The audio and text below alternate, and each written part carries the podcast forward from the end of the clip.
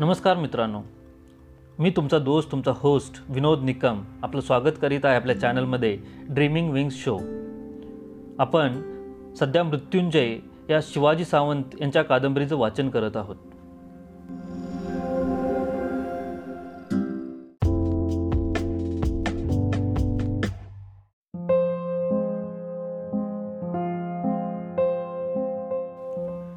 कर्ण भाग आठवा.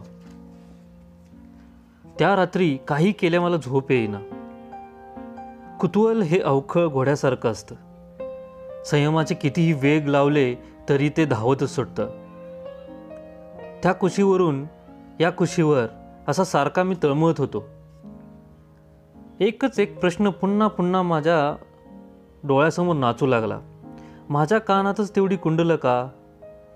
रात्री ती चमकत म्हणे कशी चमकतात ती? का चमकतात ती?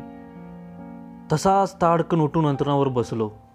डोळ्यांची बुबुळ कानाच्या कोपऱ्यापर्यंत खेचून खरोखरच कुंडलं चमकतात काय हे पाण्याचा व्यर्थ प्रयत्न करू लागलो. काही केल्या कान डोळ्यांच्या कक्षेत येईनात. अस्वस्थ अस्वस्थ झालो. आपले कान आपणास कसे दिसतील याचा बराच वेळ विचार केला. मला काहीच सुचेना. क्षणभर वाटलं शोनाला उठवावं आणि माझी कुंडलं चमकतात काय ते पहा असं त्याला विचारावं. पण आईच्या कुशीत तो निर्धास्तपणे झोपला होता. त्याला उठविलं असतं तर आई जागी झाली असती. बाबा तर हस्यनभरात होते काय करावं हे समजना. इतक्यात मला बाबांचे शब्द आठवले. गंगा माताच तुला त्याचं कधीतरी उत्तर देईल. मी हळूच अंतरुणावरून उठलो. अलगद पर्णकुटीचं दार उघडलं. आणि गंगामातेच्या रोखाने चालू लागलो. आकाश पांढऱ्या शुभ्र लुकलुकणाऱ्या तारकांनी नुसतंच खचाखच भरून गेलं होतं. शोन म्हणाला होता तुझी कुंडलं चांदण्यासारखी चमकतात. म्हणून मधून मधून चांदण्या कशा चमकतात ते निरकून पाहू लागलो. पण तेवढ्यानं माझं काही समाधान होईना. रात्रीच्या किड्यांची किरकिर सतत चालू होती. सगळं चंपानगर मंदिराच्या गाभाऱ्यासारखं निचळ शांत होतं. चुकूनच कोणाच्या तरी अश्वशालीतील घोड्यांची फुरफुर काय ती ऐकू येत होती. तारकांच्या अंधुक आणि अस्पष्ट प्रकाशात समोरचा मार्ग स्पष्ट दिसत होता.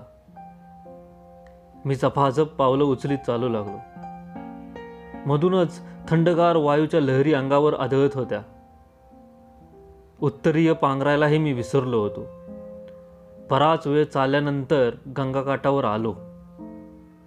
दिवसा चैतन्यानं उफाळणारं ते पात्र रात्री मात्र अतिशय गंभीर आणि शांत वाटत होतं. दिवसा आकाशाला भिडलेलं दिसणारं ते विशाल पात्र अंधाराच्या साम्राज्यात पार मिसळून गेलं होतं. केवळ किनाऱ्यावरच्या खडकावर आणि वाळूवर आदळणाऱ्या अविरत लाटांची लपलप तेवढी ऐकू येऊ लागली. त्या आवाजानं तिथल्या शांततेला फारच गंभीरता आणली होती. मी तसाच उभा राहून त्या शांततेचा कानुसा घेऊ लागलो. क्षणभर आपण इथं काहीतरी विचारायला आलो आहोत हे मी पार विसरून गेलो. विचारांच्या तंद्रीत तसाच गंगा मातेच्या पात्रात उतरलो. आकाशातील तारकांचं स्वच्छ प्रतिबिंब त्या संत पात्रात पडलं होतं. त्यातील दोन तारकांचं प्रतिबिंब हिंदकत लांबट होई. ओंजळीनं पाणी घेण्यासाठी म्हणून खाली वाकलो त्या दोन तारका जास्तच चमकू लागल्या. मी माझं तोंड पाण्याच्या अगदीच जवळ नेलं. त्या दोन तारका म्हणजे माझ्या कानातील दोन कुंडलच होती. खालच्या गंगेच्या पाण्याच्या दर्पणात ती मंदपणे चमकत होती. मधूनच लाटेबरोबर लांबट आकार घेत होती. मी माझा चेहरा पाण्यात एकटक निरकू लावलो ती दोन कुंडलं निळसर प्रकाशाची सलग वलय फेकीत होती. ते माझ्या चेहऱ्याचं अस्पष्ट स्वरूप होतं. माझी कुंडलं रात्री चमकतात हे रहस्य गंगामातेनं मला सांगितलं. पण चमकणारी कुंडलं मला एकट्यालाच का मिळाली होती? कोण आहे मी? तसाच पाण्यात उभा होतो. माझ्या मनातील एक शंका दूर झालेली होती पण दुसरी तशीच होती. का मिळालीत मला ही चमकदार कुंडलं? तीन चार घटका तसाच पाण्यात उभा होतो. पहाटे कोणीतरी काठावरच्या मंदिरातील घंटा वाजवली. एकदम पर्णमकुटीची आठवण झाली. मी नाही हे पाहून आई घाबरून गेली असेल. लवकर परतावं म्हणून समोर पाहिलं पूर्वेकडची बाजू हळूहळू उजळू लागली होती. अंधाराच्या साम्राज्यात विरलेलं गंगामातेचं पात्र पुन्हा निळाभोर आकाशाच्या हातात हात घालून उभं होतं. पहिल्याच प्रजन्याच्या सरीनंतर एखादा पिवसर कोंब धरतीमातेच्या कोशीतून हळूच बाहेर डोकावू लागला असे दूरवर सूर्यदेव गंगामातेच्या उदरातून वर येत होते. मी त्यांच्याकडे पाहिलं. माझं मन शांत झालं होतं. नकळत ओंजळभर पाणी घेतलं. डोळे मिटून त्या पाण्याचा अर्घ्य हळुवारपणे मी सूर्यदेवांना दिला आणि परतलो. रात्री अस्पष्ट दिसणारा मार्ग आता उजळून निघत होता. रात्री मंदिराच्या गाभारासारखं शांत वाटणारं चंपानगर आता मंदिराच्या कळसावर फडफडणाऱ्या त्रिकोणी ध्वजासारखं चैतन्य मन वाटत होतं.